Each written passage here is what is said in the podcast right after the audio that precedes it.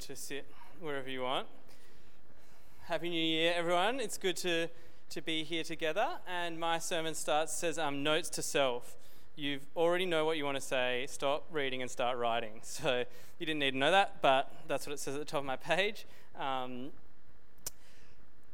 a few months before I got married, um, two different people. I got married in 2017 to Jess, um, who's here, woohoo, and um, two people came up to me, unbeknownst to each other, and they said the same thing. Um, and they both said that they believed God wanted me to reflect on a Bible verse, uh, the same Bible verse. It was Deuteronomy 24, verse 5. Um, now, if I were Chinese, uh, um, which I'm not, I would have called these people auntie and uncle. That was the kind of relationship I had with them, right? Um, they were like, uh, in white churches, we don't have that tradition. We call them like David and Astrid. Or this was Astrid and Craig. And Astrid and Craig, who I'd sort of grown up with, been on holidays with, slept over um, at their houses, really good friends with their kids. They both came up to me out of the blue and said, I think this Bible verse is for you, Deuteronomy 24, verse 5. Um, and so let's open our Bibles um, to Deuteronomy 24, verse 5. It's not what we're reading today, but Deuteronomy is the fifth book in the Bible.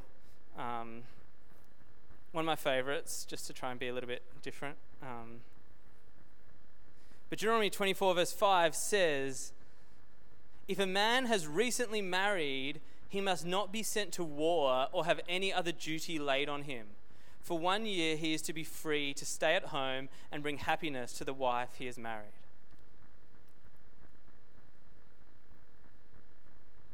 I don't usually take unsolicited Bible verses. Um, it's not, you know, not a practice I'm, I'm particularly comfortable with.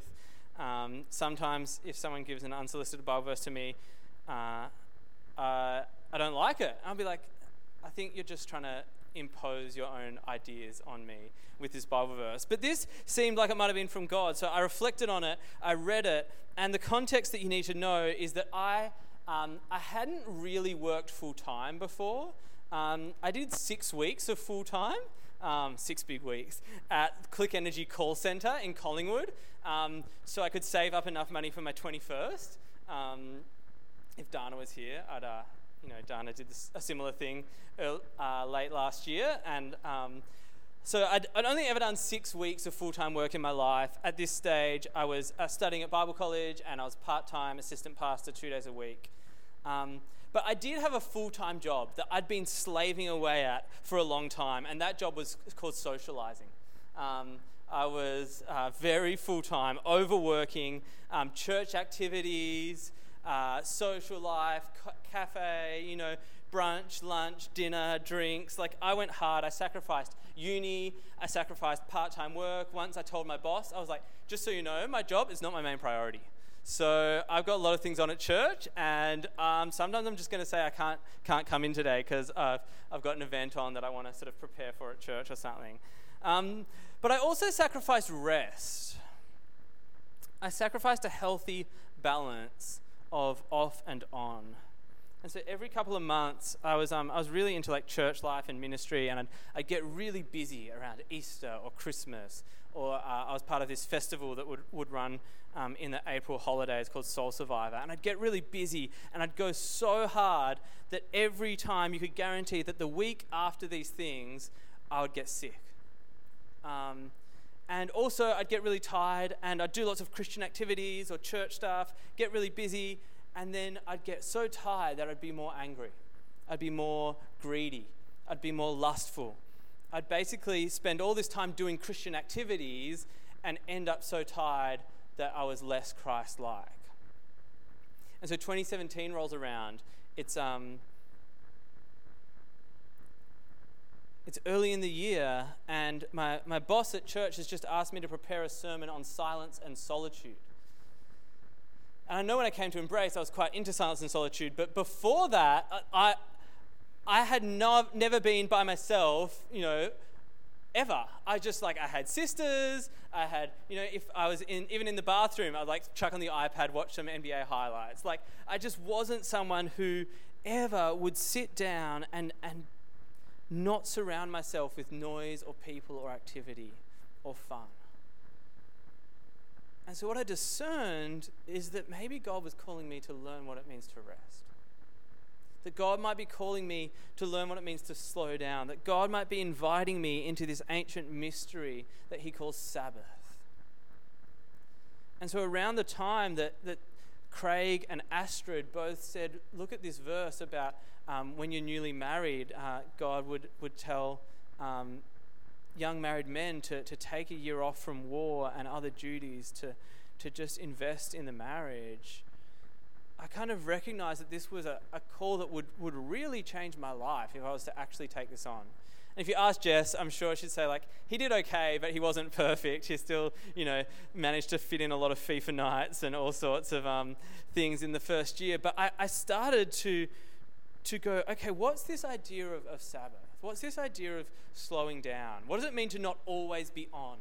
To not always be, be going on to the next thing and to the next thing and to the next thing. Like Jay Z has that song, on to the next one, on to the next one. That's how I did my life.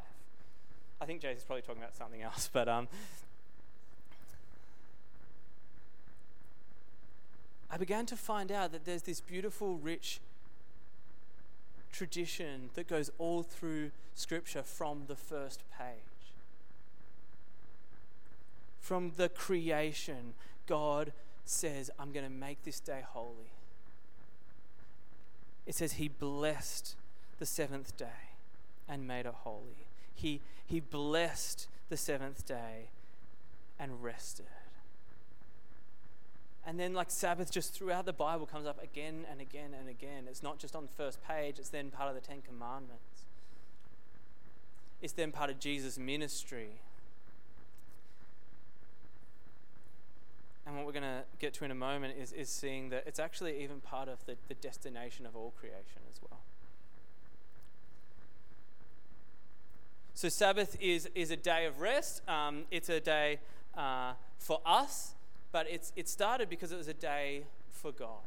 That God um, reached the climax of creation and then said, I'm going to rest. Said, I'm going to stop. So, turn to Genesis 2 1 to 3. I can even go back I get my perfect. Um, that's Genesis 2 1 to 3, but I'd love for you to open it in your own Bibles. Um, if you need a Bible, there's some around the corner. Put up your hand if you'd like a paper Bible. We're all all good. Sweet, because if you do, PJ's really quick at getting them. Um, so it says that the heavens and the earth were completed in all their vast array. Uh, God finished what he was, was working on. It was complete, it was done, it was very good. And so, so by the seventh day, God had finished the work he had been doing. And this is the first time the, the number seven comes up in the Bible. And I don't know if you have any particular first times that mean a lot to you. You know, whether it's the, the first time you saw Taylor Swift live, or it's the, the first time you met your dog. I remember the first time I met Matisse. It was pretty awkward. She was very anxious. Or, you know, we talk about like the first time you fell in love, or the first time, this is a, is a big one, the first time you say, I love you to your partner. Was it too early? Was it the right time? You know, the first time you, you got a job, um, or the first time you failed an, an assignment. My first maths test at Melbourne High was brutal. But the first time the number seven comes up, the first time the number seven comes up is here. And it's going to set the agenda for this number, which is going to come up again and again and again and again and again and again, all throughout the Bible. This number seven, which, which ends up meaning completion, ends up meaning wholeness. Because of what happens here, whenever the number seven comes up, and it comes up almost more than any other sort of number or idea in the Bible, it's going to mean that, that God has completed something, that it's whole, that it's good, that it's done. And so it says, by day seven, God finished the work he'd been doing. And um, another translation for finished might be ceased. Um, the word finished, the word ceased, is the, the root word for Sabbath, Shabbat. And this is not because like God's tired, he's like run a marathon and he's, he's wrecked. Um, God doesn't get wrecked. God's um, God never runs out of fuel. I had to fill up fuel this week, and I was like, the light got on. I was like, oh no, never happens to God. Never runs out. God rested, God finished, God ceased because he was done. God said, This is, this is all done. I don't need to do any more. It doesn't mean he like left for a day either. It doesn't say God bailed on the earth. Um, he never abandons his creation. John 5. How comfortable are you feeling flipping around the Bible today? Because I've got some good Bible flipping too. Quickly turn to John 5, which is in the New Testament. It's the fourth book of the New Testament. Um, John 5, Jesus, who is the revelation of God. John 5, verse 18. 16, 16. John 5, 16. Fascinating little verse. Jesus says, he was doing a bunch of, of important stuff on the Sabbath because my Father is always at his work. To this very day, I too am working. So Jesus is saying there, as he's revealing who God is, that God never abandons his creation. He never, he never stops being God.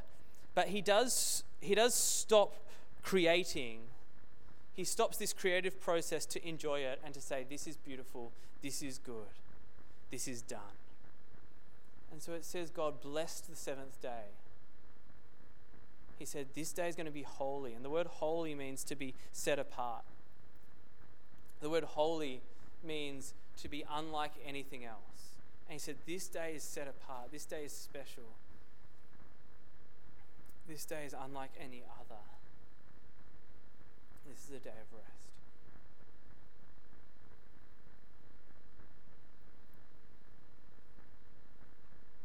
And the rest of the story of the Bible, in some ways, is a story of, of the God who rests teaching his people to rest in him. The God who says, It is finished,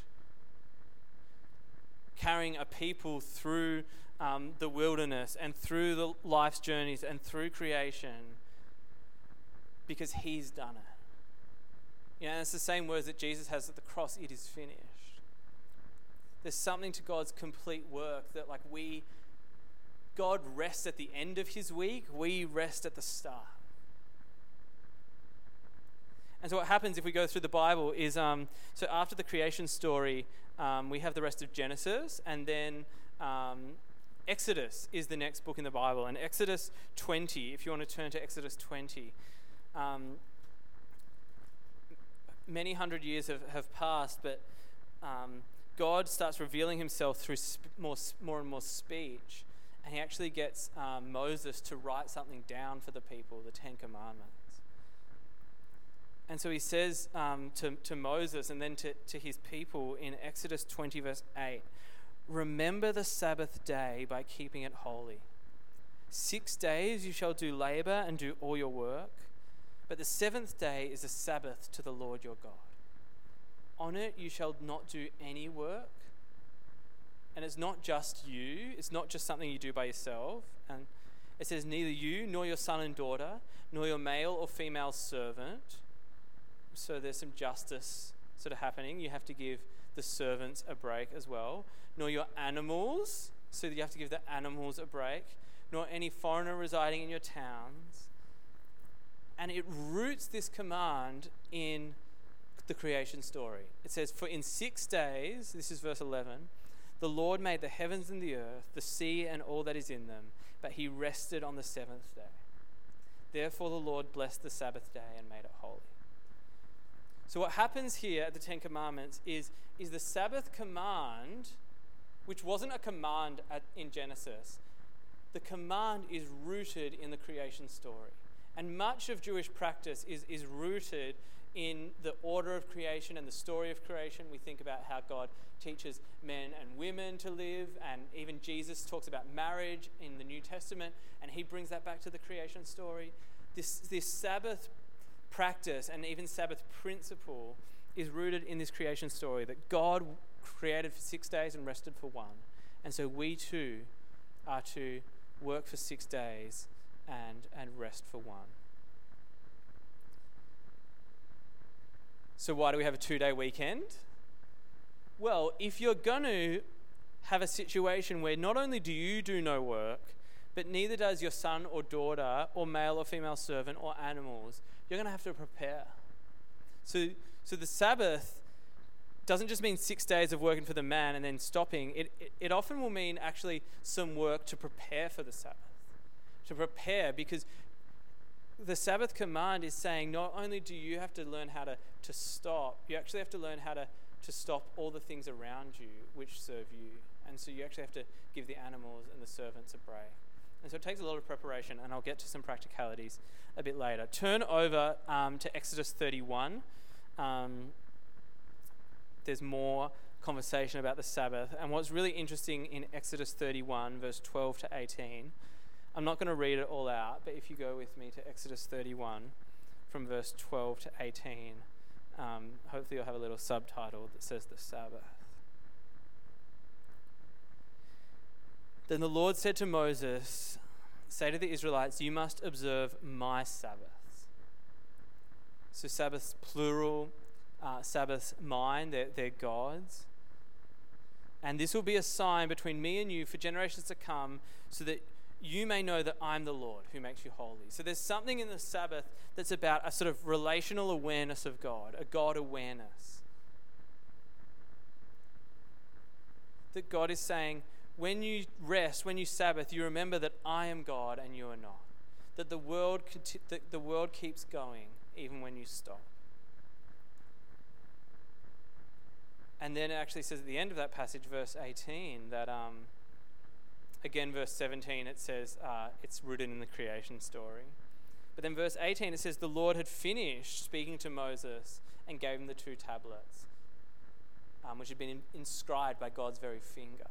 So, this is the end of God um, giving Moses commands and, and writing on stone tablets. This is the climax of that. So, not only do we have Sabbath as the climax of creation, we have Sabbath as the climax of the commandments. Um, so, then Sabbath keeps coming up in the Torah. The Torah is Genesis, Exodus, Numbers, Leviticus, and Deuteronomy. Um, and it keeps coming up as a command often, saying, make sure you do the Sabbath, do the Sabbath, do the Sabbath, do the Sabbath. Um, but then later on in Israel's story, and if you um, need reminding or, or haven't heard about the kind of structure of the Old Testament, it starts off um, with the Torah and then ends up being a lot of prophets and writings and history, which will tell us um, or recount many of the, the, stories of what happened um, to God's people over the next one or two thousand years. And so, throughout the prophets and the writings, we keep seeing the Sabbath broken. Or the language the Bible often uses is actually the Sabbath desecrated, which sounds so intense. But I guess if the Lord has blessed the Sabbath and made it holy and set apart, then to, to not keep the Sabbath wouldn't just be sort of um, a, a, failure of, of convenience or, or obligation, it would actually be a desecration of that which is holy to God. And so God keeps saying, Israel, you've, you've disobeyed me. You've desecrated the Sabbath. And he actually speaks judgment on them. If you are really, really fast with your fingers, you can go to 2 Chronicles 36, verse 21. Because in 2 Chronicles 36, 21, it's very end of Chronicles, basically. 2 Chronicles which is one of the history books in the Old Testament, it, it basically tells the story of, of Jerusalem's judgment and, and falling, and God saying, I've, I've had enough of, of you, Jerusalem. He says, verse 21 The land in, enjoyed its Sabbath rests, all the time of its desolation it rested until the, the judgment time was complete.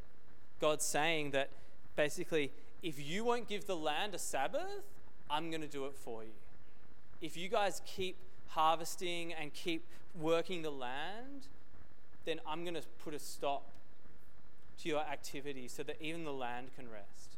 Which is a really beautiful picture for like um, creation care and, and conservationalism because um, conservationalism probably not a word, but you know conservation. Um, God says this whole creation is meant to have a time of rest. There's times for work, there's times for rest. And if you really want to dig into it, like in the Bible, it then the seventh thing becomes really important because every seven years, um, you actually have a year of kind of uh, freedom and debts are cleared and um, everything like resets. It's how the Jewish economy was meant to work. And then every, every after seven sets of seven, you have a jubilee year where like slaves are free, everything goes back to square one. And, and it's, it's just a, a total year of celebration after seven sevens. Um, and so the land can have a rest, uh, the worker can have a rest, the animals can have a rest, people can have a rest. Because the Sabbath was not about some sort of like religious observance, so you were really stiff and you know, it became like this in, I don't know if you know much about like um, Puritan and evangelical history, but the Sabbath became gross in like the last couple hundred years because uh, people started saying like, on the Sabbath, we must not have any fun. On the Sabbath, you must lay down your baseball bats and play no baseball. On the Sabbath, you must lay down your Tamagotchis and do no Tamagotchi. You must lay down your Pokemon Go and catch no Pokemon. And like, they got really like anal about the Sabbath, and the Pharisees did this back in Jesus' day as well, and basically made it uh, a day of really like intense religious observance that wasn't actually good for human flourishing. But the Sabbath is made for the flourishing of creation. The Sabbath is made for joy. The Sabbath is made for rest. The Sabbath is made for beauty. And so when Jesus comes, read um, Mark 2 with me. End of Mark 2, start of Mark 3. Jesus comes and he's, he's going through the grain fields, and his disciples um, are with him. And what do they do if you're going through a grain field and you're not, you know, gluten free? You pick some heads of grain and you make sourdough. Why, why would you make sourdough when you can make crumpets or pancakes or croissants? I don't know what their culinary skills were like, but they did go through, it says, they went through the grain fields and they began to eat the wheat. And the Pharisees, who'd gotten all, all stiff about the Sabbath, were like, What are you doing? Why are you picking grain from the grain fields on the Sabbath? That's work. And Jesus says, Hey, hey, hey. Remember David? Remember that story when he, him and his friends were hungry? It was the Sabbath, but they, they went in and, and they got some bread. They had some consecrated bread because they were hungry, and that was fine. Let's not make this all about sort of strict religious observance that has no benefit to human flourishing. He says, The Sabbath was made for, for man, not man for the Sabbath. He says the Sabbath was made as a gift, not so that you would be enslaved to the Sabbath, but so that the Sabbath would be a gift for you. And then it goes on to say Jesus did a healing on the Sabbath and brought life because the Sabbath is, is about life. The Sabbath is about um, the, the beauty of creation. And so to, to bring healing, to bring life, to, to resurrect something that was shriveled, and, and make it well again is the most beautiful Sabbath thing that, that one can do. And so Jesus ushers in um, a, a new perspective that is the Christian perspective on Sabbath. So much so that the early Christians, and this is my last um, Bible verse, but jump to Hebrews, which is one of the, um, the later um, kind of uh, writings of the early Christian movement. Um, we don't know the author of Hebrews. Um, some people like to have fun with authorship, but it doesn't really matter. It's a, it's a pastor, it's in the Bible, and so we understand um, God has something to say to us through that. But, but Hebrews 4 says that your goal is Sabbath, that, that the people of God are going to enter a Sabbath rest one day.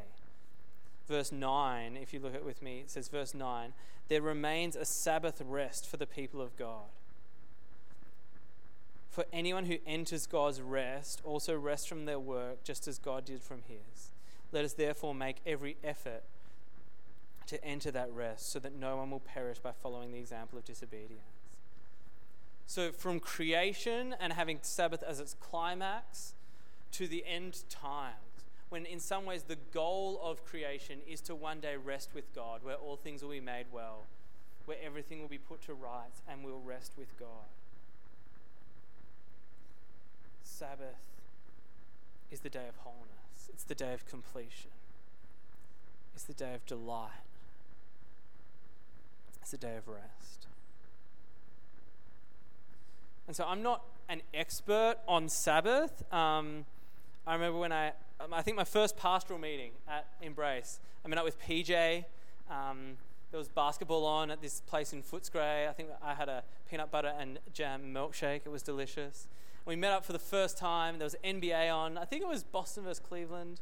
I was like, this is a cool church. I'm doing a pastoral catch up with Boston and Cleveland on in Footscray. And um, we started talking about the Sabbath. I don't know if you remember, PJ. It looks like you don't. But, um, uh, and he was like, when are you free? I'm like, I'm fairly free, but I'm not free Saturdays because I Sabbath. And he's like, what? And I'm like, oh yeah, I take a day where I make sure I don't do any work. And he's like, that sounds really cool. I'm like, I'm glad you think so. Most people think it's really weird. But um, I've been trying to practice Sabbath for five or six years and getting it wrong a lot of the time.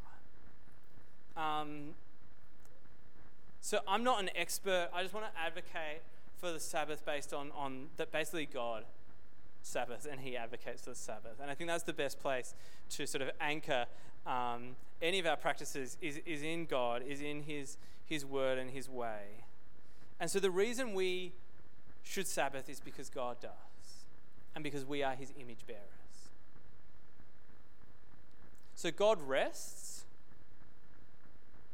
I want to um, sort of suggest God rests, humans rest, and then I want to talk about when we don't rest, and then some practicalities on, okay, like, but what about? So God rests. What's really fascinating about God resting is it's the only creation story of all the sort of competing stories at the time that uh, ends in, in peace. You know, all the other ancient uh, origin stories have like these deities in these crazy fights, and sometimes there's like um, like severed testicles, and then out of that, Aphrodite comes, and there's, there's gore and it's gross, and there's always sort of chaos and competition and violence and conflict. But God creates um, through speech. And he, he actually brings order to the creation and peace and calm. And so when he's done, he, he enjoys it, he delights in it. I think when, when we see that God rests, we see that he's not just a functional creator, that it's not just God, the one who, who puts things in place, but there's actually this personal element to his creativity that, that he sees his creation, he sees it's very good, and then he says, Well, let me rest. Let me enjoy this. Let me uh, delight in my people and in, in my creation. And so then, if, if rest is the climax of creation for God, it's the beginning for humans. As we looked at last week, you got days one, two, three, four, five, six. The humans come at day six, and then what happens? Sabbath. So, whilst God finishes his creation week in Sabbath, humans actually start their creation with Sabbath. And that's true if you've ever met a baby. I know they, they claim babies don't like to rest, but come on, what else do they do? Like, um, maybe they cry a lot, but they're still kind of resting depending on everyone else. And that's how we start our life. It's out of grace. It's like you come into the world and you don't have to do anything because the parents are like, I got you, I love you. And so the Jewish week starts with the Sabbath. In that instead of like God finishes with Sabbath, the, the people of God actually start with Sabbath. And out of their rest, their work begins. Now, when we don't rest, there's often consequences. You know, um, like I spoke of the, in Scripture, the neglect of Sabbath, um, or the desecration of Sabbath uh, results in judgment from God. Um, but often, if it's not God's direct judgment, we just see that in His created order, it actually ends up costing you a lot not to follow the wisdom of creation. And so we end up suffering, we end up burning out, getting mad and moody, and much worse. You don't hear of too many uh, great, like, moral failures of people who had lots of energy, really good sleep, been keeping the Sabbath. It's like, usually, at least I know in, in the sort of pastoral business, most of the pastors who end up having affairs or stealing money or doing all kinds of nefarious things, they're often burnt out, and they, it's no excuse at all. But it's like, I wonder how you could have uh, exercised self control and, and wisdom and prudence if you, if you had have learnt the practice of rest. I think Sabbath also shows us that it's, it's not only God's people who should follow God's ways. This is a debate that's really live at the moment because when we think of sexuality, we think of, um, well, God says that, say, sex is only between a man and a woman. And so if we believe in God, then that's for us, but maybe that's for no one else. And I, I think that's a, a pretty strong argument. You know, if you've got, if, you, if someone isn't following Jesus, why would they follow his commands? I get that. At the same time, if God is the creator of all the world, if He's the designer, if He's Lord, then maybe He actually knows what's best for everyone. And so we can actually, this is going to be really helpful for our, our witness and our apologetic of, of Christianity. That rest is actually designed by God, and it's not just for Christians, it's for everyone. And so as the there's like it's it's becoming more of a trend even like the secular Sabbath and the tech Sabbath and we should celebrate that and say this is actually rooted in, in the ways of, of God. And um, this is good for everyone. And then we can help people go, and it's even best when we understand it from a Christian perspective because um, we genuinely can rest because God, God has the whole world in his hands. And just pastorally, uh, the other thing I want to say about when we don't rest is I think a lot of people, if you talk to like your parents' um, generation, uh, they'll often be fearful that people will lose their faith if they date a non Christian. And look, that does happen. Or if they, you know, read too much atheism, um, sort of like Richard Dawkins, that'll destroy your faith. And sometimes that happens. Or if you, um, you know, follow ideology or strange theology, or I know a big one is just if you're really hurt by the church, it really can be hard to sort of rebuild your faith. And all those things do affect people's faith. But in my pastoral experience, the thing, the number one thing that I've seen, at least for our generation, that, that erodes faith is actually just busyness. More people I've seen leave the church and leave faith because they got too busy for God than because of, of any other reason. If you try to squeeze too much in, you'll eventually squeeze God out which is bizarre because it's like God. Like God. And it's like if you squeeze just too much stuff in, often like stuff that's pretty, like, you know, not meaningless, but trivial at some level, you just pack too much in, you can squeeze the God of the universe out of your life, out of your schedule, out of your soul.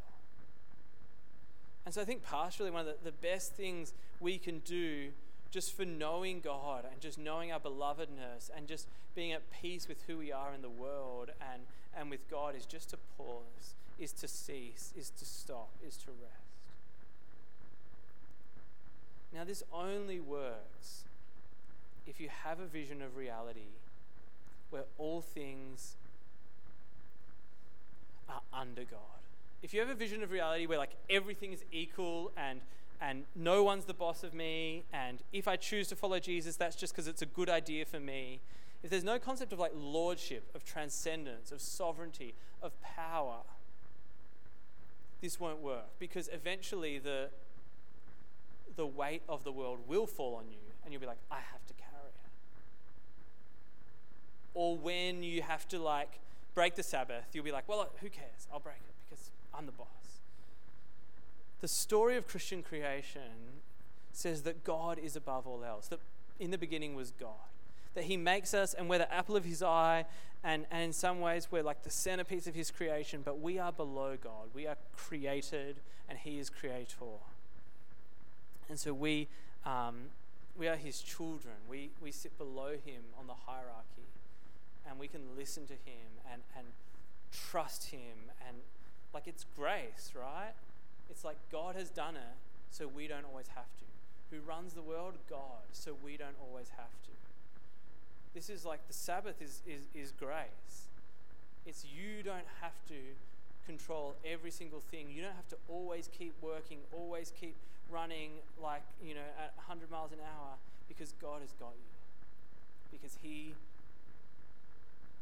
holds you.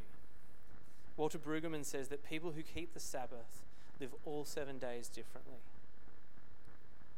Because once you start living as if God is in control, as if you don't have to run the world, as if you don't have to carry the world on your shoulders, then not only will you keep the Sabbath, but every day will start to look different. And so, my prayer is that Sabbath would be a practice that we um, learn and grow in, and no judgment if it's, it's like it's not something you've ever thought about, um, because you know Sabbath can be kind of hard to, and there's no perfect way either. I'm not going to share much about my Sabbath just because I don't want to say like this is how you got to do it. It's a day of of ceasing, stopping, resting, rejoicing, enjoying the things that He's put in this world, and enjoying Him. But people who keep the Sabbath end up living all seven days differently. So I just want to finish by addressing a couple of um, practical kind of questions because sometimes the question comes up um, well, isn't there a fine line between rest and laziness? Or isn't it dangerous to learn rest if you haven't learned like a good work ethic? I actually think there's a huge line between rest and laziness because, like, I was going to do a um, I was going to do a list of like all the successful people who Sabbathed, but then I was like, that kind of defeats the purpose of God's vision of success is to kind of turn it into like a capitalistic or sort of um, uh, what's that ladder we you know all try to climb called again? Sorry. No, it's like um the sorry? Not Jacob's ladder. It's just a saying. Anyway, the words escaped me. Um, but you know, this idea that everyone can just keep climbing, can just keep getting better. Um, I don't think God's into that. God's not into sort of the corporate ladder or climbing or getting, you know, being more successful and, and then saying, oh, look at all these successful people who Sabbathed. You know who Sabbathed? God. like, that's enough. Like, God Sabbath, Jesus Sabbath. Sure, sure, like, sure, like, LeBron spends a lot of energy and effort on rest. But that doesn't matter to most of you. Or, like, you know, there are examples, and if you want to look up in your field or your heroes, feel free. Because it can be encouraging to hear that, you know, um, a bunch of people who've done really fantastic things do Sabbath and, and we don't have to always be on 24 7 to achieve our goals. So I actually think there's a, there's a big difference between rest and laziness because rest actually takes effort, rest takes intention. If you're going to Sabbath, you're going to have to plan. If you're going to say, you know what, I'm going to, um, I'm not going to use my phone today, you're going to have to like plan your, your social life. Or, you know, maybe that just doesn't work for you because you need your phone for your social life. But you go, I'm not going to do any cooking on that day. Well, you're going to have to pre cook. Or you're going to have to, like, save, you know, make sure you have money in your budget to, to eat out or whatever. Like, it takes planning to rest well. If you're going with the flow, which there's nothing wrong with going with the flow, but if you're like lazy, you'll actually never rest because you'll just be like, you know, getting distracted and, and sort of procrastinating. And I do all these things, so like, there's no judgment here. But like to rest well actually takes a lot of effort and intention. But rest is not a life hack either. It's not sort of something we do so we can be even more productive. It's not an optimization technique. And I've, I've heard this idea that like you should learn a good work ethic before you learn to Sabbath. And I don't know if that's true because God says Sabbath. He also says, Six days you shall work. So th- these two should never cancel each other out. It's just like there is a high value that God places on rest, and there is a high value that God places on work. And so learn to do them both. A life well lived, a life well ordered. The order of creation says, Six days you shall work, one day you shall rest. I guess I just want to close by like, you know how we say, God can't call you to something where you'll disobey Him.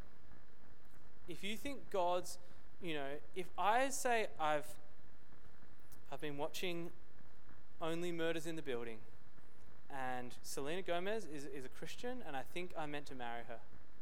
It'd be like, no, no, no, no, because that would be a betrayal of your vow to Jess, and so that can't, God can't be calling you to do that.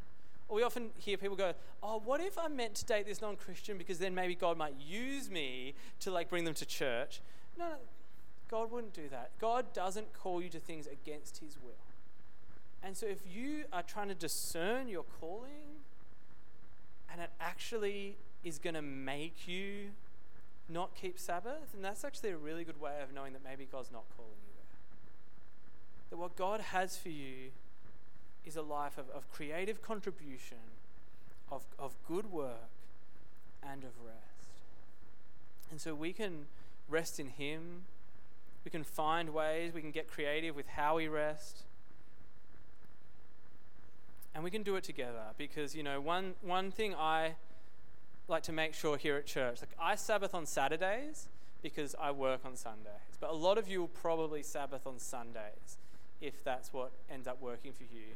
And I never want church to be a place where you like burn out because you've done too much at church. And I know many of you love singing and love being part of like running church, but I don't want to build this church on the backs of like intense volunteer labor where you feel like I'm just smashed by all this church stuff. Like this should be a place of rest for you. And if if leading, singing, and if doing Bible readings and if helping serve the church is restful for you, then that's awesome because it's a beautiful thing and, and I love being part of the church. And before this was ever a job for me, it was just a delight to sort of help um, lead and, and do church. But um, if you need to like really chill and, and need to step back, like I, I really want to have a church where we actually honor the Sabbath and not a church which is like an extra work day for everyone because we're making people do so much. So um, that's, that's my vision for, for how, as far as as a church, we make Sabbath possible for one another. You might um, have other ways together that you want to make Sabbath possible. One, one way is just normalizing it amongst your people, like amongst your crew. Like, oh, let's all just enjoy Sunday. Let's, you know, and I think we do it really well. Go out for dinner and stuff like that. But um, just, it's it's a communal activity. It's not just something you do on your own something God gave like to humans because we are made in His image as a collective. And so as as we learn um, to enter God's rest, to practice rest, because one day we will um, be resting with Him forever. Uh, we can trust Him that you know He runs the world.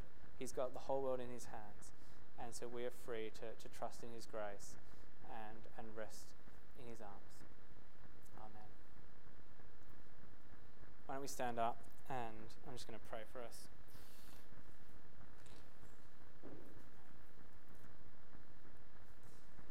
Sometimes I pray, God, like, what are you calling us to pick up? What are you calling us to put down? And I just wonder if that's the prayer here. Like, sometimes rest is going to mean we actually, you know, we, we pick up gardening or we pick up, I don't know, whatever it is that, that brings great rest, kombucha or I don't know. Um, and sometimes it's going to mean putting things down, whether that's like, you know, um, obligations to, to parents at certain times to do things or um, I, it's going to be different for all of us. But would you just be opening up our eyes to what, what we need to stop, what we need to put down so that we might learn to rest, and what we might need to pick up? Are there any habits or, or traditions or delightful enjoyments that ways that we can honor you, God? We, we don't just do this for ourselves. We do this because we're your creation and we want to remember you and, and keep your your name holy and your day holy and know that you are God and we are not. And you built the earth and we did not. And you've made it very good and we are just that, your very good creation. And so we trust in you, God, and pray you, you help us um, live this out. In Jesus' name.